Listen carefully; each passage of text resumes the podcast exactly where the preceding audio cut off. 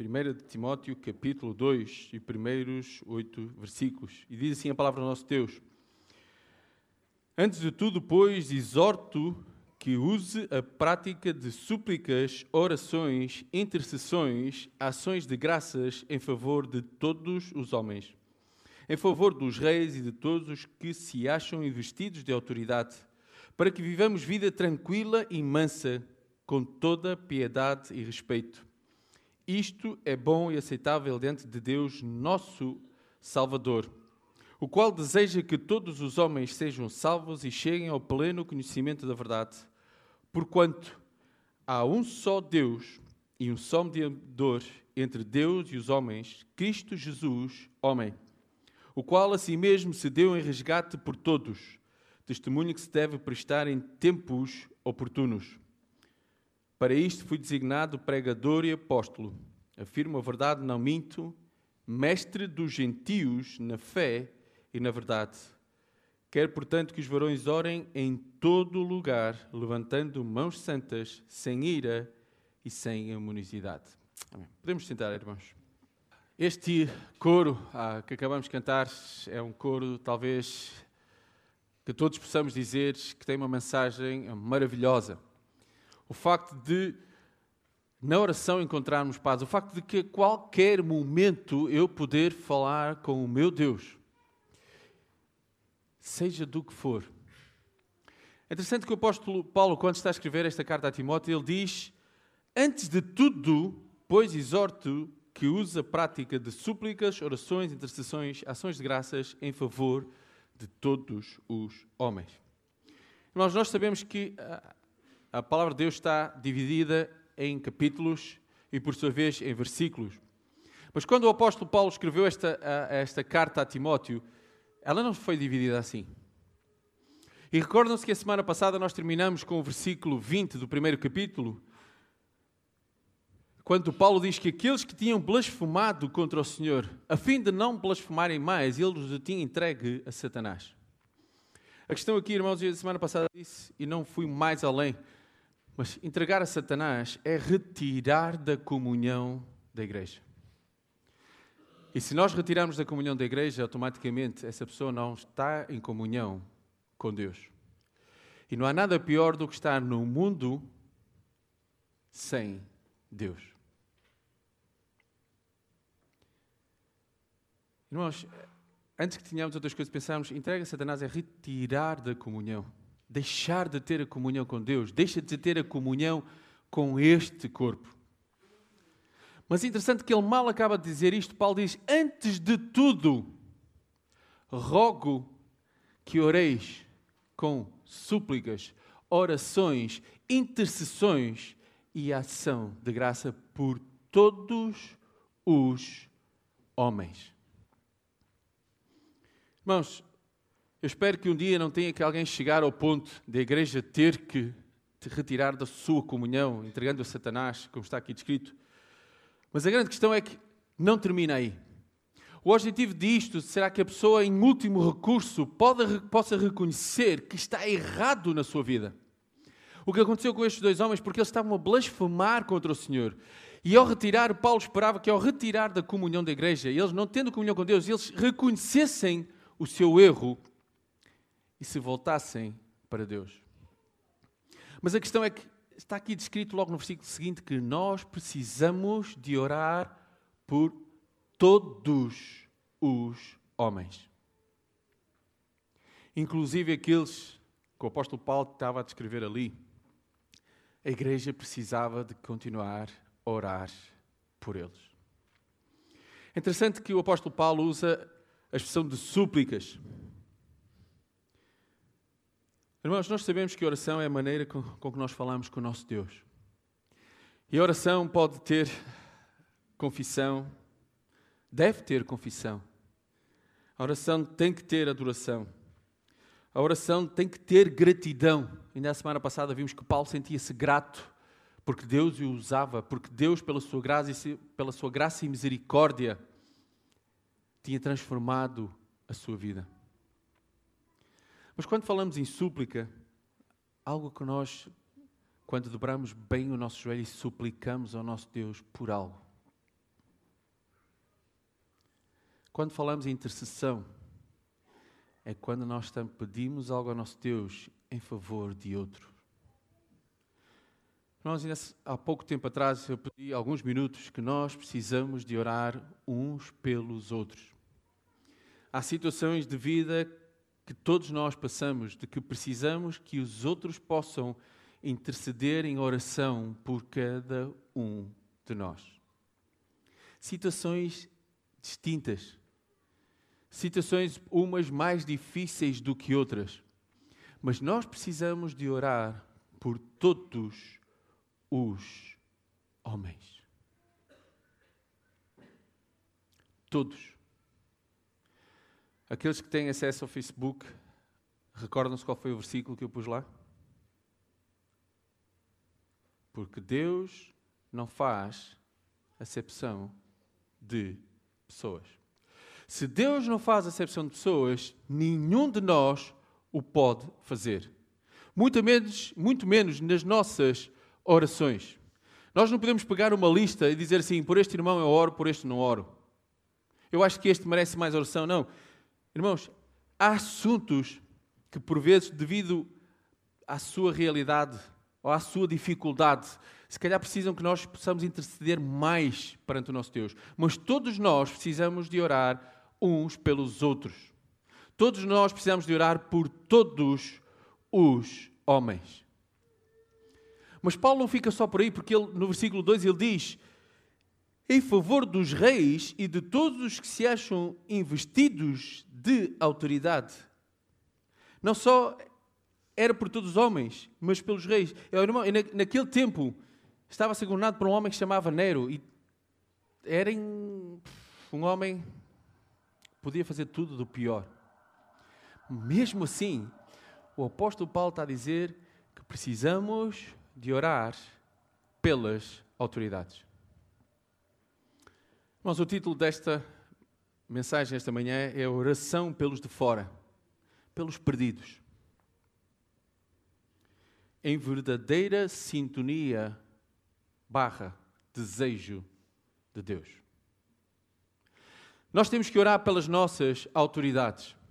Seja de acordo com o partido que nós achamos que é ou não é, seja de acordo com as nossas convicções ou não, e infelizmente muito o que está a ser autorizado hoje no nosso país pelo nosso governo vai exatamente contra a vontade do nosso Deus, vai exatamente contra aquilo que Deus condena, do qual nós temos que nos afirmar que é pecado. Mas isso não tem que ser impedimento de orar pelas autoridades do meu país. E não só pelas autoridades do, meus país, do, meu, do meu país, mas também pelo aquele que Deus investiu de autoridade. E aqui, irmãos, eu falo de todos aqueles que estão em autoridade mesmo dentro da igreja. Porque muitos dos problemas que o apóstolo Paulo se refere no primeiro capítulo eram pessoas que tinham autoridade dentro da igreja.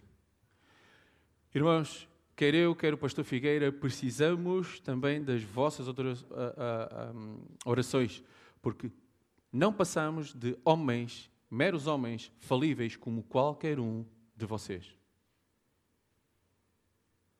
Nós não estamos num estatuto ou num pedestal superior. Somos rigorosamente iguais a qualquer outro homem que pode pecar, que pode falhar como qualquer outro homem. Por isso, precisamos que vocês também orem por nós. E é interessante que o versículo 2 continua: para que vivamos vida tranquila e mansa com toda a piedade e respeito. Irmãos, quando o apóstolo Paulo está a dizer aqui, olha, orem para que a vossa vida seja um mar de rosas, não é isso que ele está a dizer. O que ele está a dizer é que nós devemos orar pelas nossas autoridades, sejam elas boas ou más. Para que quando, e quando fala que a nossa vida deve ser tranquila, é o modo de vida que nós vivemos, é que tem que ser exemplar. Alguém sabe o que é que diz Efésios capítulo 4, versículo 1, de cor? Apóstolo Paulo está a dizer: Rogo-vos, pois, que andeis do modo digno da vocação a que fostes chamados. Independentemente das autoridades que nós temos no país, independentemente da autoridade que Deus tem posto na igreja, o meu modo de vida tem que ser exemplar. Sabem porquê? Porque o versículo 3 diz logo o porquê. Isso é bom e aceitável diante de Deus, nosso Salvador.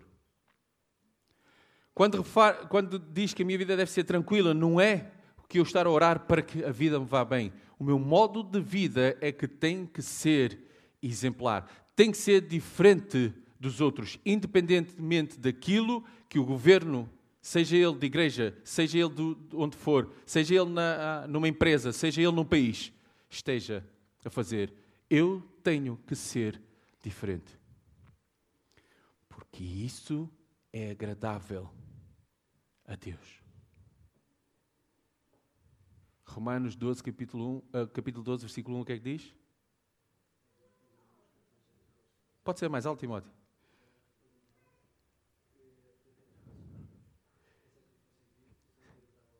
Santo e, novamente, independentemente das circunstâncias que eu esteja a viver, eu tenho que viver de, uma modo, de um modo digno que é agradável a Deus. Eu não posso dizer, olha, porque as autoridades são diferentes, porque eu acho que a autoridade do meu, do meu, uh, do, do, meu trabalho não é o não, não concordo com ela, então eu não vou viver de modo digno, eu não vou fazer aquilo que é esperado de mim. Errado. Independentemente da autoridade que, que nos é posta, esteja ou não esteja errado, nós temos que viver de uma maneira digna diante de Deus, porque isso lhe é agradável. Isso lhe é agradável. Irmãos, eu tenho que parar um pouco aqui e temos que pensar um pouquinho para nós que muitas vezes na nossa vida não é fácil orar por certas pessoas. Vamos pensar, por exemplo, alguém que vive na Coreia do Norte com o regime que existe, com toda aquela opressão. Mas a palavra de Deus diz: temos que orar pelos nossos governantes. Independentemente de eles estarem a fazer o que é correto ou não. Mas o mais, eu vou um pouco mais longe, quando nós temos que orar uns pelos outros. Quando nós precisamos de orar por aquelas pessoas que muitas vezes já nos feriram, que muitas vezes nos fizeram mal, que muitas vezes nos magoaram. Orar por elas. Deus diz que nós temos que orar pelos nossos inimigos. Há muita gente lá fora, irmãos, que não conhece o Senhor. Infelizmente, também podemos afirmar que muitas vezes, dentro da própria igreja, há pessoas que não conhecem o Senhor. Às vezes andam ano após ano, ouvem mensagem após mensagem, abanam a cabeça, dizem amém, mas nunca tiveram um encontro com Deus. Nunca reconheceram o seu estado de pecador, nunca reconheceram que estão separados de Deus. E continuam, vez após vez, a vir à igreja, dizer amém, levantarem-se, cantarem os hinos e os coros que estão aqui do louvor, e não passa de puras palavras. Por isso é que no versículo 2 diz que, além de orar para que a nossa vida tranquila e mansa, com toda piedade e, qual é a última palavra que lá está? Respeito. Precisamos de respeitar as nossas autoridades. E porquê? Porque isso é agradável ao Senhor. Se eu vou falar de Cristo aos outros, a minha vida tem que ser um exemplo. Ponto final. Se eu quero falar ah, de Cristo aos outros, eu não vou dizer, olha, eu vou falar de Cristo, mas vai à igreja. Muitos é o que dizem. Olha, vem, vem ao culto para ouvir de Cristo. Não, eu tenho que estar disposto a falar de Cristo em toda e qualquer circunstância. Mas mais do que falar de Cristo, a minha vida precisa de transmitir Cristo da maneira que eu falo, da maneira que eu ajo, todas as coisas, precisa de transmitir Cristo. E porquê? Versículo 4. O qual deseja que todos os homens sejam salvos e cheguem ao pleno conhecimento da verdade. Porque o nosso Deus quer que todos sejam salvos. Sabemos, irmãos, que muitos não serão porque nunca irão crer em Cristo Jesus. O que é que diz João 3,16? Porque Deus amou o mundo de tal maneira. O mundo engloba todos aqueles que estão e que habitam nele. Deus quer que todos cheguem ao conhecimento de que estão separados de Deus e que o aceitem como Salvador. E eu posso ser e devo ser um instrumento usado por Ele para isso mesmo. Pelo meu modo de vida diferente. Porque é agradável a Deus, os outros podem ver a Cristo. Mas uma das características da igreja primitiva qual era? Qual era uma das características que está lá bem descritas? Ajudavam-se uns aos outros, mas há lá uma frase que diz que os cristãos ganhavam a simpatia de quem? Do povo. Porquê? Porque eles viviam de modo diferente dos outros. Mesmo quando eles estavam a ser entregues nas arenas, em sacrifício, eles continuavam a louvar o seu Deus em alta voz. Mesmo quando eram lançados às feras, mesmo quando estavam a ser queimados vivos, eles continuavam a afirmar que Cristo é o Senhor. E eu acredito que muitos ao ver aquilo diziam assim: há algo de diferente nas suas vidas, porque ninguém a ser queimado vivo, ninguém a ser lançado às feras, continua a afirmar que Cristo é o Senhor. A minha vida tem que ser um exemplo. O qual deseja que todos os homens sejam salvos e cheguem ao pleno conhecimento da verdade. Mas aqui novamente Paulo é direto, versículo 5, porque só porque há um só Deus e um só mediador entre Deus e os homens, Cristo Jesus, homem. Ainda esta manhã estávamos a falar, irmãos. Muitas vezes o Evangelho é pregado de modo diferente, mas Paulo volta a afirmar: olha, Deus quer que todos se salvem e que cheguem ao conhecimento, mas isto, existe só um Deus, há só um Deus e só um mediador entre Deus e os homens, Cristo Jesus, homem. Ponto. O problema é quando começa a ser pregado, para que nós chegarmos a Deus, precisamos fazer as boas obras. O problema é quando começa a ser pregado, para que nós chegarmos a Deus, nós precisamos de contribuir. O problema começa a ser pregado para que nós possamos chegar a Deus, temos que fazer uma, uma série de coisas na nossa vida. Errado. Só existe um mediador entre Deus e o homem. Cristo Jesus, homem. Que foi 100% homem, 100% Deus. Não há outra maneira de chegar a Deus. Só há um Deus e só há um mediador. E é preciso, e é isto que eu tenho que transmitir aos de fora. Não só eu tenho que orar por eles, e novamente, irmãos, por todos os homens. Ninguém fica de fora. Autoridades, todos aqueles que nos causaram dor, seja quem for, precisamos de orar por eles. Mas principalmente aqueles que não conhecem a Cristo, eles precisam de saber que só há um Deus. Quando lá fora são pregados tantos deuses. E só há um mediador. Em Hebreus capítulo 9, versículo 15 diz: Por esta razão, Cristo é o mediador de uma nova aliança para os que são chamados, recebam a promessa da herança eterna visto que ele morreu como resgate pelas transgressões cometidas sobre a primeira aliança. Ele pagou o preço. Mais ninguém. Ele pagou o preço. Cristo Jesus, o homem. O qual a si mesmo se deu em resgate, novamente, por todos. Ele pagou o preço por todos.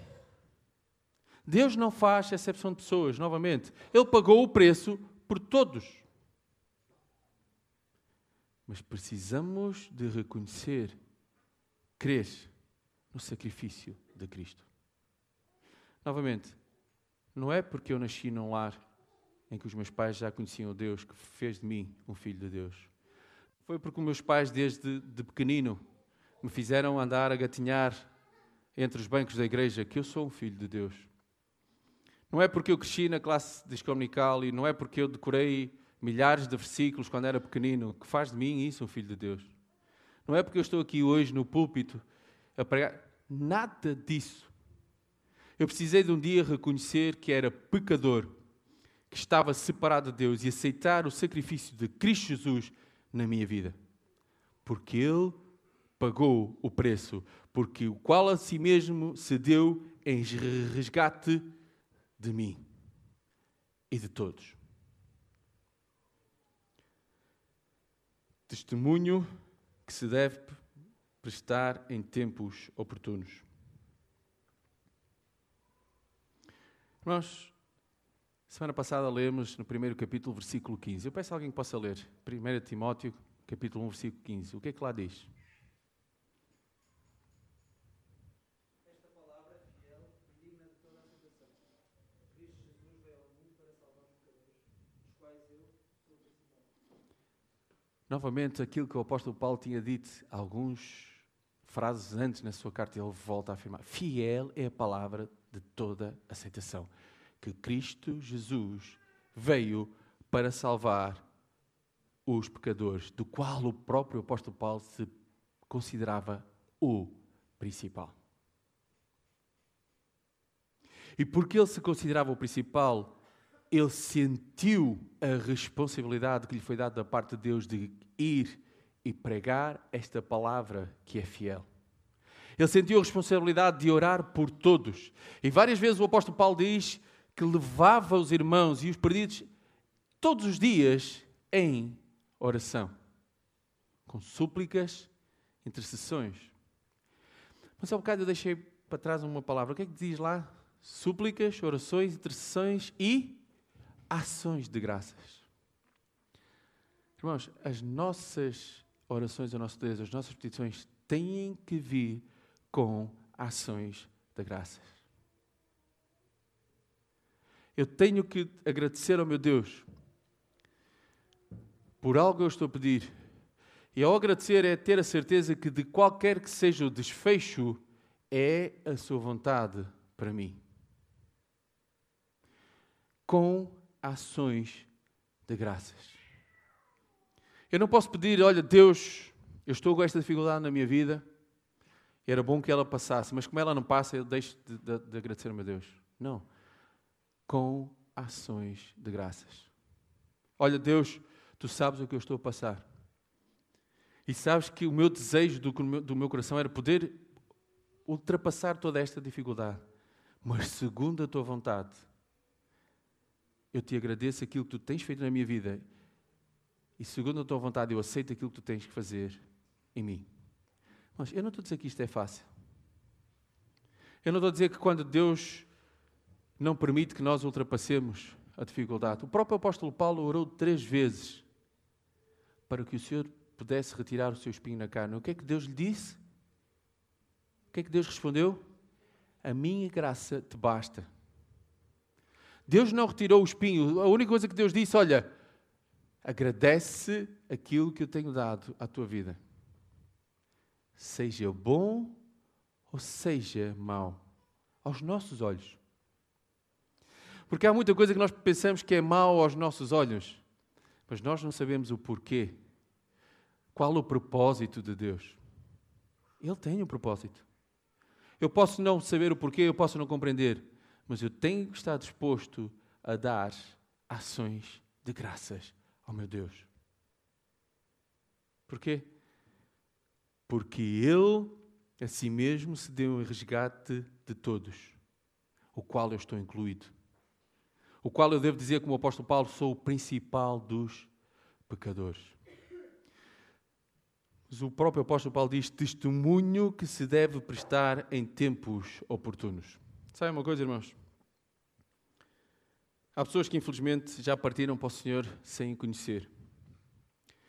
E se calhar tem que pesar nas nossas consciências o facto de nós nunca termos falado de Deus com eles. Em tempo oportuno. Não é depois da pessoa morrer que dizem: Ah, precisava de conhecer o Senhor? É antes, enquanto convivemos com eles diariamente. Por isso é que a palavra de Deus nos diz que nós temos que orar por eles, orar pelas autoridades, partilhar esta boa nova, partilhar este evangelho com os de fora, dizer: olha, Cristo veio a este mundo, morreu por ti, pagou o preço que eras tu que tinhas que pagar, em tempo oportuno.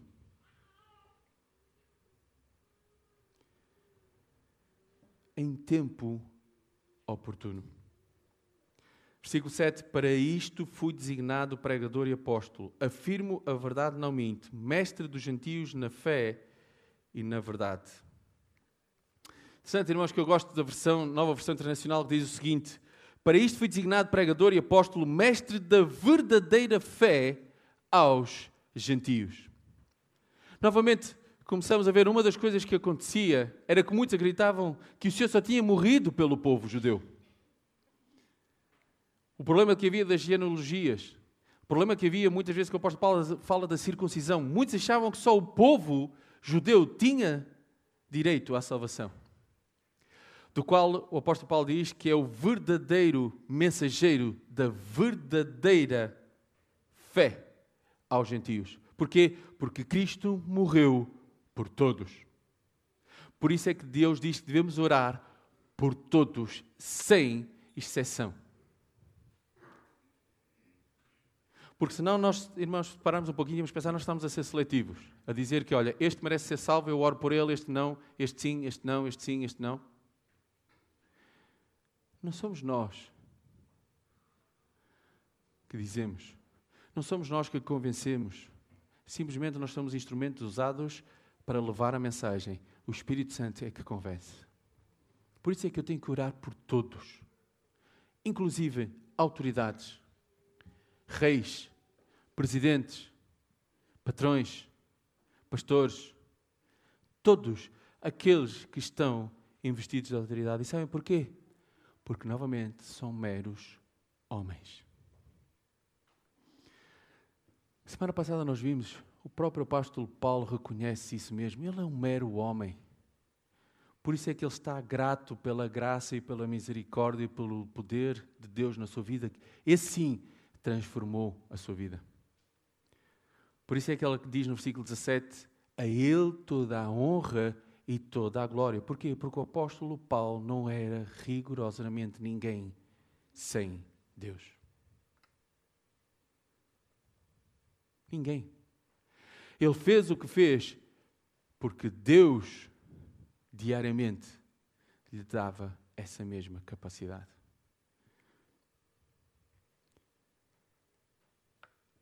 Versículo 8 termina a dizer: Quero, portanto, que os varões orem em todo lugar, levantando mãos santas, sem ira e sem animosidade. Irmãos, a questão quando diz aqui varões não quer dizer que só os homens é que possam orar. Também era algo que poderia estar a acontecer na igreja em Éfeso. Mas eu quero que nós atentemos para a palavra: orem em todo o lugar. Muitas vezes haviam aqueles que acreditavam que só se poderia orar no templo. Mas o que o Senhor diz, olha, em toda e qualquer circunstância, fala com Deus. Silas deu o exemplo de um restaurante. Quantas vezes estamos em sítios públicos? Se calhar, quando duas ou três pessoas que conhecem o Senhor estão a entrar antes de uma reunião. Quando estamos a conduzir um automóvel. Quando vamos nos transportes públicos. Quando muitas vezes estamos a trabalhar. Em toda e qualquer circunstância, em todo e qualquer lugar, fala com Deus. O que é que aconteceu com Neemias quando ia perante o rei? Quando o rei diz: Olha, noto que há algo que não está bem contigo. O que é que se passa contigo? O que é que ele fez antes de, de falar com o rei? Orou aonde? Ali. Ele disse: Olha, o rei, dá-me aí cinco minutinhos, dez, eu preciso de. Não. Naquele preciso momento, eu acredito que Neemias orou, o Senhor disse: Olha, Senhor, ser comigo. Mostra-me aquilo que eu preciso de dizer.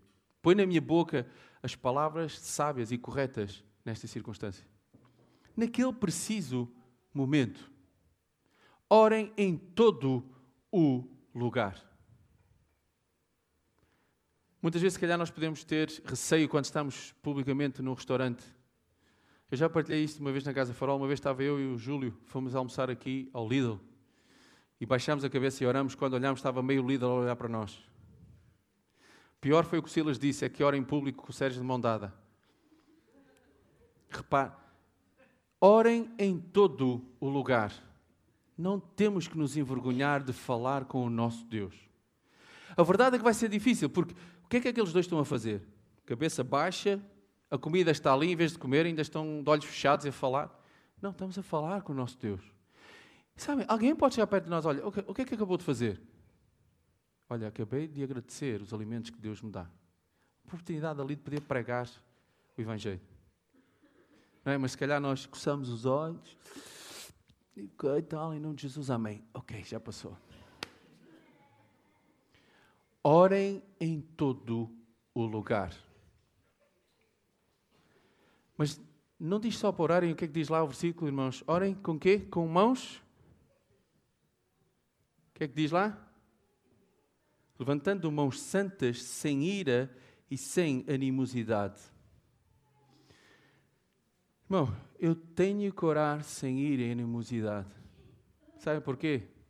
Porque muitas vezes eu estou a orar e mesmo assim no meu coração ainda tenho algo contra alguém que a palavra de Deus está a dizer: olha, isso não pode existir. Se nós voltarmos no capítulo anterior, versículo 5, quando o apóstolo Paulo está a dizer que Timóteo tem que exortar, ele diz: Ora, o intuito da presente admoestação visa ao amor que procede de coração puro e de consciência boa e de fé sem hipocrisia.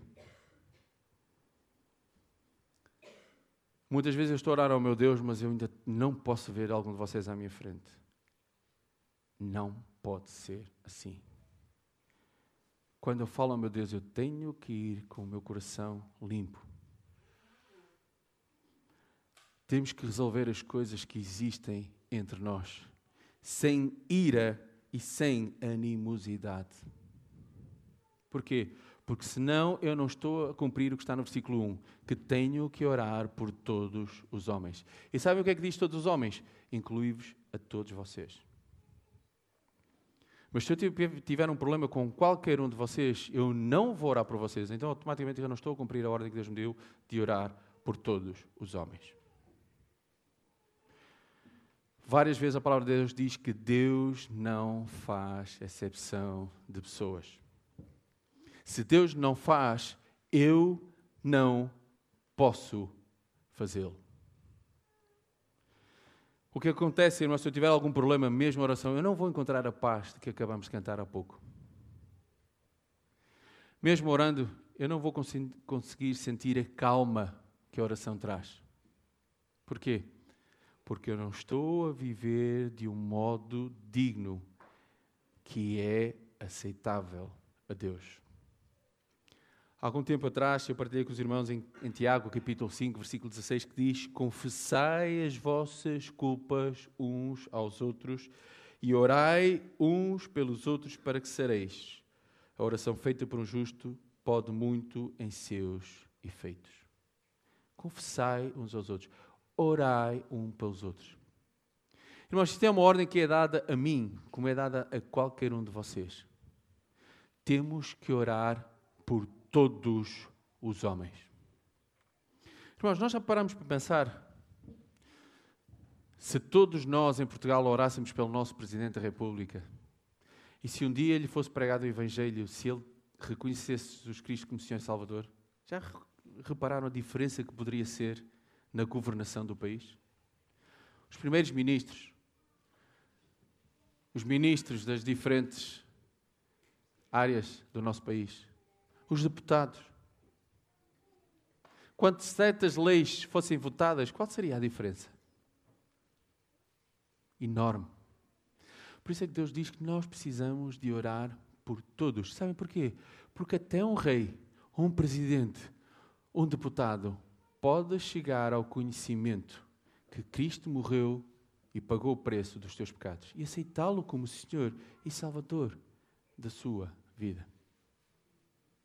Por isso é que Deus diz que nós devemos andar do modo digno da vocação a que fomos chamados. Este último coro que vamos cantar fala exatamente sobre isso. Que o meu modo de vida tem que ser diferente dos outros. O meu modo de vida tem que mostrar Cristo em mim. Irmãos, isso é agradável a Deus. Por isso é que quando o título que eu pus em uma oração pelos de fora, que é o desejo de Deus. Eu não só tenho que estar a orar, mas eu tenho que viver de um modo digno. Ou tenho que me fazer pensar como é que eu estou a viver a minha vida hoje. Por quem é que eu estou a orar hoje? Será que eu estou a cumprir aquilo que vemos que o apóstolo Paulo diz? Orar por todos os homens.